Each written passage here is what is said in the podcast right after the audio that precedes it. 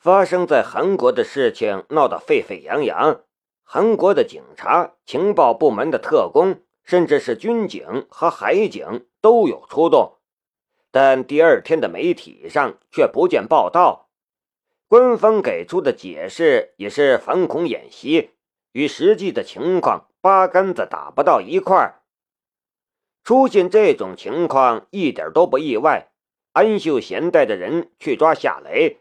不过是受了 CIA 的指使，他根本就没有证据证明夏雷偷了阿提拉之剑，而 CIA 也不想将事情闹得太大，他们的目的只是抓捕夏雷，其余的都不重要。夏雷逃了，CIA 也没有必要在这件事上大做文章，这样对他们没有半点好处。当天晚十一点，华国京都。你自己进去吧，我还得安排你们返回阿富汗的事情。唐雨嫣的家门口，龙兵停下了脚步，对夏雷说道：“CIA 的人很容易就能查到阿提拉之剑与白匈奴部落的关系，这对营救计划很不利，所以我们必须尽快行动。”你去告诉他们，最好明天一早就动身。这没问题，他们应该会同意的。”夏雷说道。龙兵转身离开，夏雷拿着装着阿提拉之剑的木匣子进了屋。阿提拉之剑本来是没有木匣的，这是唐伯川为夏雷准备的，方便携带，也能避免被人看见。客厅里没人，茶几上放着一堆零食，薯片、瓜子儿和夏威夷碧根果什么的都被拆开了，地毯上也满是果壳。部落里的女人从来不会将果皮、果壳什么的扔进垃圾桶，因为部落里根本就没那玩意儿。夏雷的左眼微微一动。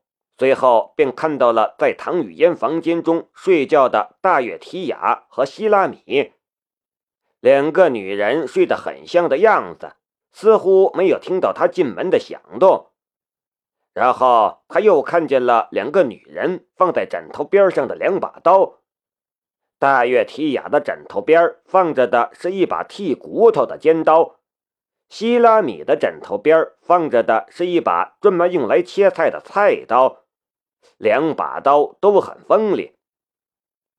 两个部落女人就连睡觉都保持着警惕，让处在随时战斗的状态下，但他们却没有听到他进门的声音。这确实是很幽默的事情。夏雷收回了视线，提着木匣子往唐雨嫣的房间走了过去。就算大月提雅和希拉米在睡觉。他也得将他们叫醒，与他们谈谈返回阿富汗的事情。夏雷伸手抓住门把，轻轻拧了一下，然后推开房门，准备进去。却就在这时，躺在床上的大月提雅和希拉米同时抓住枕头边上的刀，一抖手就向门口扎了过来。寒芒闪现。夏雷猛地将房门往身前一拉，嚓嚓，剔骨的尖刀和菜刀几乎同时扎在了门板上。夏雷惊出了一身冷汗，他推开了门，低声斥道：“是我。”夏希拉米听清楚了夏雷的声音，一着急掀开被子就跳下了床。一大片白花花的美景顿时扑入了夏雷的视线之中。希拉米的身上只有一条手工内，上面什么都没有。大月提雅的身上倒好一些，带着一只白色的文胸，那显然是他新近才买的。在白匈奴部落里，显然没有这种东东。不过女酋长似乎是买错了号。也买错了类型，那白色的文胸，只是两个小小的三角形，勉勉强强遮住最重要的两点部位，其余的五分之四的部分都暴露在空气之中。那诱人的原始风景，让人忍不住想与他探讨一下内衣的文化知识。然后夏雷又看到了女酋长在穿着上所犯的第二个错误，那就是她的小裤不是正常的小裤，而是一条白色的钉子裤。那条白色的钉子裤与她上身所穿的文胸似乎是一套的，都属于是情趣内衣，以至于不能完全遮掩应该被遮掩的部位。希拉米掀开被子的一刹那，那些诱人的春光就暴露了出来，隐隐约约、朦朦胧胧，获利十足。几秒钟前，夏雷被两把刀吓出了一身冷汗，现在他又看出了一身热汗。先吃一惊，再受一刺激，那种仿若冰火两重天的感觉，真的是很诡异。希拉米固然不在乎夏雷看见他的身体，因为在部落里的时候早就主动曝光了。可大月提雅却不一样，他还从来没有在夏雷的面前这样暴露过。被子被希拉米这个活宝掀飞之后，他也先是愣了一下，然后也跳下了床，慌慌张张的抓衣服遮体。可他还没来得及抓起衣服，啪一声轻响，希拉米这活宝居然把灯打开了。这一下，他全都曝光了。夏，真的是你！看清楚站在门口的夏雷，希拉米一声欢呼，张开双臂向夏雷抱了过来。上身没有半点布料的童颜 H。他的拥抱拥有一种让人流鼻血的魔力。不过，在被他抱住之前的那一刹那，夏雷总算是回过了神来。他慌忙将手中的木匣子推了出去，刚好挡住了希拉米。你们要的东西，阿提拉之剑我已经拿到了。希拉米本来想抱夏雷，却抱住了一只木匣子。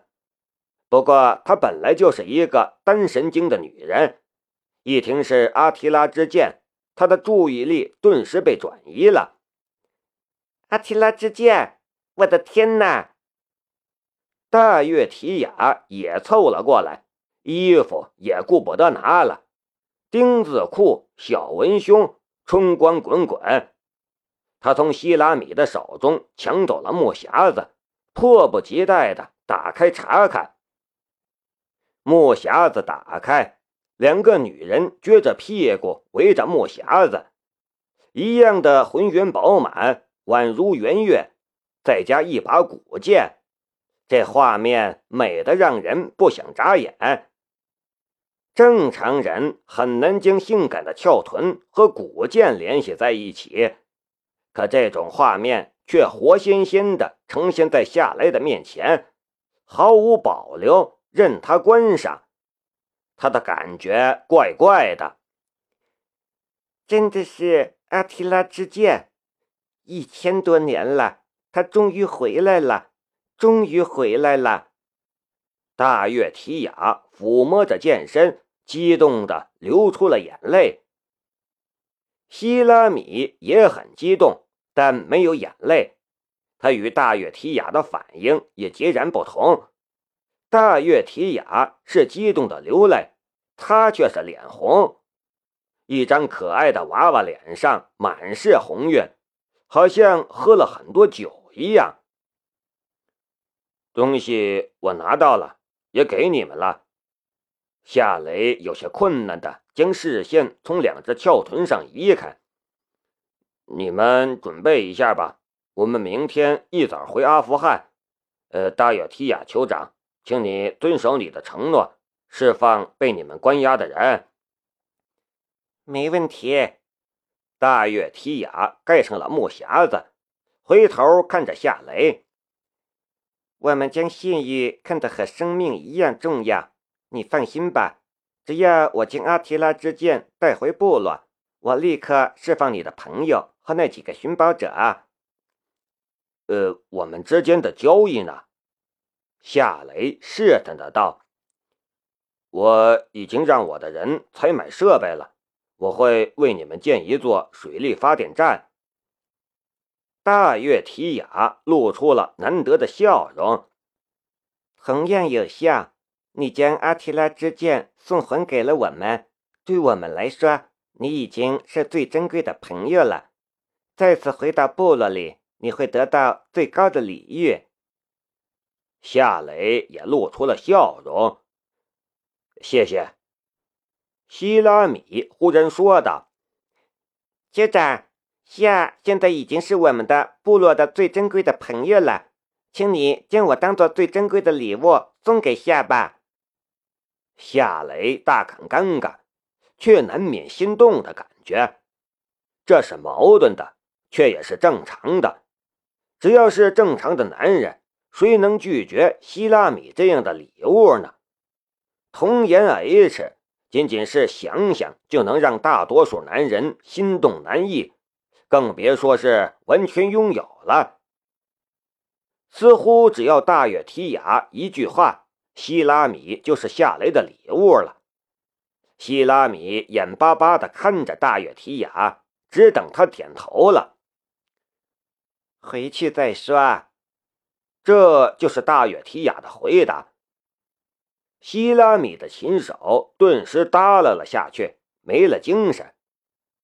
夏雷的心中暗暗的松了一口气，幸好没答应，不然他要是真变成我的礼物，而我又必须带走他，那还真是一个麻烦呢。他这么活泼好动，却又这么笨，照顾他也会成为一件很麻烦的事情吧？这样的想法，不知道是自我安慰还是别的什么。夏雷自己都不清楚了。你去休息吧，什么时候动身由你来安排。大月提雅下了逐客令。如果不是夏雷带来了阿提拉之剑，就他身上这点加起来不到十平方厘米的布料，他早就一脚将夏雷踹出去了。呃，好吧，明天早上见。夏雷退出了房间，并顺手掩上了房门。希拉米不满的道：“酋长，把他送给我，你不同意。我现在把我自己送给他，你怎么还是不同意？这有区别吗？”大月提雅甩了希拉米一个白眼儿。希拉米愣愣的看着大月提雅。嗯这有区别吗？大月提雅已经懒得跟他废话了，他将阿提拉之剑取了出来，放在床上，然后跪了下去，拜祭祖先的圣物。他的口中念念有词，显得很虔诚。